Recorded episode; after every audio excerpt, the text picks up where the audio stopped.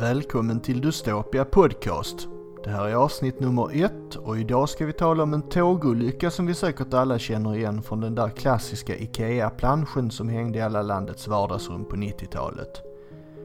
Jag som pratar heter Daniel Jonsson.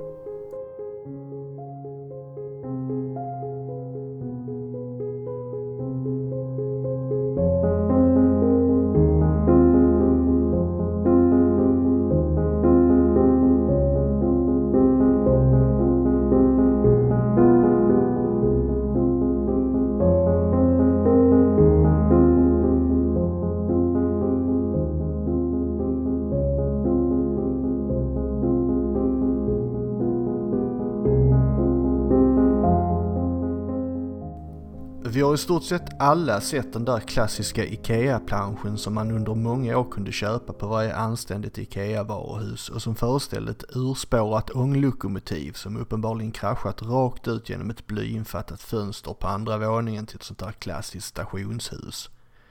Faktum är att jag har just den bilden här på väggen framför mig. Fotot är svartvitt och man får verkligen känslan av att oj, vad sjutton har hänt här och varför har jag aldrig hört talas om det. Det var precis så jag tänkte också och därför beslöt jag mig att ta reda på vad det egentligen handlade om och varför inte göra det till första avsnittet av podcasten.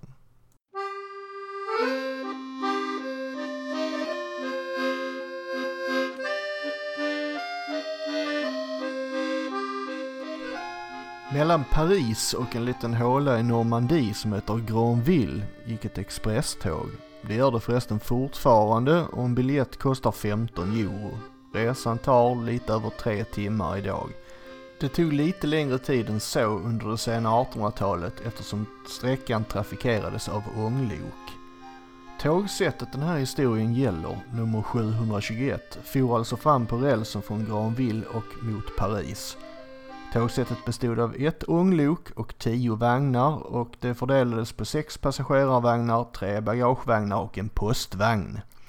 På franskt manér så var det lite comme si comme ça med tidtabellen och när tågsättet rusade in mot stationshuset Gare Montparnasse i det 14 arrondissementet arrondissemanget, jag är inte helt hundra på uttalet här, i Paris så var man inte helt oväntat sent på det. Klockan var någon minut innan fyra på eftermiddagen den 22 oktober 1895. De 131 passagerarna som fanns ombord satt i lugn och ro i sina kupésäten och läste tidningen eller avnjöt en cigarr. Lokföraren hette Guillaume Marie Pelé, eller Guillaume Marie Pellerin, jag har sett båda namnuppgifterna användas. Han hade 19 års erfarenhet i yrket och var på det klara med att man var sena och han gjorde ett tappert försök att köra in förlorad tid genom att gasa på lite extra. För den som vanemässigt kör lokomotiv eller tunnelbana för den delen så sitter ofta vanan i ryggmärgen. Man har kört sträckan flera hundra gånger och man håller alltid samma hastighet och man vet när man ska bromsa. Man vet också hur mycket man ska bromsa och när det brukar ta stopp. Problemet den här gången var som sagt att man var sena och att lokföraren hade försökt köra in tiden genom att öka hastigheten på färden mot Paris.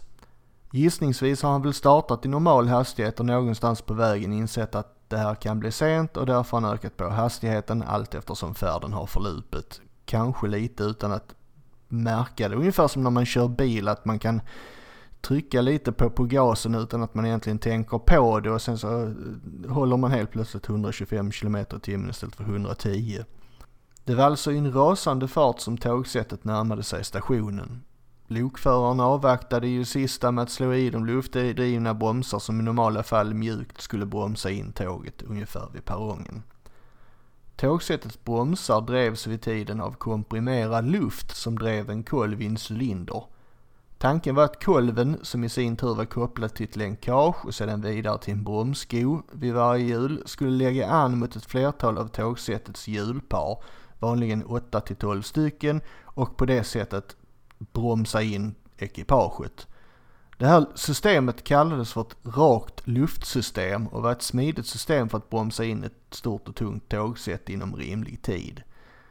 Problemet här var att tåget höll en mycket högre hastighet än vad som vanligen var fallet och att lokföraren helt enkelt missbedömde bromssträckan. Hela det här tio vagnar tunga ekipaget rusade alltså in mot perrongen i mellan 50 och 60 km i timmen. När lokföraren väl bestämde sig för att slå i bromsarna började tågsättet att bromsa in men inte i den takt som behövdes för att i vanlig ordning kunna stanna vid perrongen i maklig takt. Istället kom man in mot tunneln som utgjorde den yttre gränsen för stationen alldeles för fort och lokföraren såg med fasa stoppklossen vid slutet av perrongen närma sig. Det här var nämligen tågets slutdestination så det fanns inget utrymme att bara rulla förbi stationen och ut på spåren bakom stationen igen. Här tog det alltså tvärt slut och det tog slut i en metallklump som enbart bromsades upp av en 60 cm tjock tegelvägg. Som om det, det inte vore illa nog så befann sig spåret som tåget anlöpte på på andra våningen i det stationshus som låg ut mot gatan mot det 14 parisiska arrondissemanget. Där har vi det ordet igen. Ni kan ju själv föreställa er reaktionerna när folk hukar förbi i höstregnet, det här var i oktober månad, upptagna med sina egna tankar och så brakar ett stort tågsätt rakt ut genom tegelväggen och med ett fruktansvärt brak landar på gatan nedanför. Det måste ha sett ganska roligt ut. Vad som däremot inte var riktigt lika roligt, det var de offer som olyckan krävde. En person dog tyvärr, en kvinna vid namn Marie Augustin Aguillard som för dagen hade tagit sin makes plats som tidningsförsäljare på gatan utanför stationen. I vanliga fall så stod han där och sålde tidningar men just den här dagen så hade alltså hustrun tagit över hans roll. Den stackars kvinnan efterlämnade två söner. Järnvägsbolaget tog emellertid på sig ansvaret och satte upp en fond för pojkarna och man bekostade även Maria Augustina Aguiliars begravning. Två passagerare, en brandman och ytterligare några förbipasserande skadades också av nedfallande murbruk och tegelstenar. Lagens kvarnar malde långsamt. Platsen skulle ju säkras och dokumenteras. Det tog flera dygn innan man kunde flytta tågsättet. Nyfikna flockades till platsen och under de här dagarna togs också det ikoniska fotografi av vraket eh, av fotofirman Levi och Söner som senare skulle komma att hamna på bland annat Ikeas bild och ramavdelningar runt om i världen. Att flytta på åbäket som satt inborrat i trottoaren på Plasteren 10 meter under spårhöjd tog ytterligare två dygn. Man slet och man släpade och man använde först 14 hästar för att försöka vräka omkull det losskopplade lokomotivet ner på trottoaren. Men när det misslyckades försökte man istället med en lyftkran. En 250 tons kran som manövrerades av tio starka karlar kördes dit och man lyckades få upp lokomotivet i stationsbyggnaden igen och dessutom få upp det på spåret igen.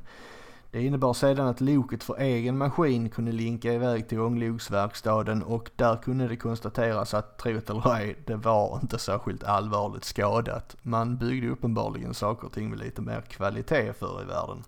Passagerarvagnarna hade lyckligtvis inte heller skadats i olyckan, så de enda som råkade illa ut var den stackars tidningsförsäljerskan, brandmannen och fotgängarna som skadades av nedfallande tegelstenar. I efterspelet dömdes lokföraren för vårdslöshet eftersom tåget kommit in mot stationen i alldeles för hög hastighet. Han fick två månaders fängelse och 50 franc i böter, en summa som omräknat i dagens svenska kronor borde motsvara cirka 2500 kronor. En stationsvakt vid namn Mariette bötfälldes också och han fick 25 franc i böter för att denne varit ouppmärksam på vad som hände och därför inte slog in nödbromsen utan istället satt försjunken i pappersarbeten när ångloket brakade igenom tegelväggen. När jag nu sitter och tittar på bilden framför mig igen från olycksplatsen, den hänger ju här på väggen som jag berättade innan, så behöver jag inte längre känna att det där är något man borde känna till mer om, för nu gör jag det och vet du vad, det gör du också. Och det avslutar den första podcasten här hos Dystopia. Det blev inte någon långkörare idag, men det får vi ta igen en annan gång. Jag som har pratat heter Daniel Jonsson. Du har lyssnat på en podcast från dystopia.nu. Känner du att du vill stödja arbetet med sidan och podden så skulle jag vara oerhört tacksam ifall du ville donera en krona eller två. Du hittar uppgifterna på dystopia.nu donera. På våra sociala medier heter vi Dystopia nu. Tack för att du har lyssnat.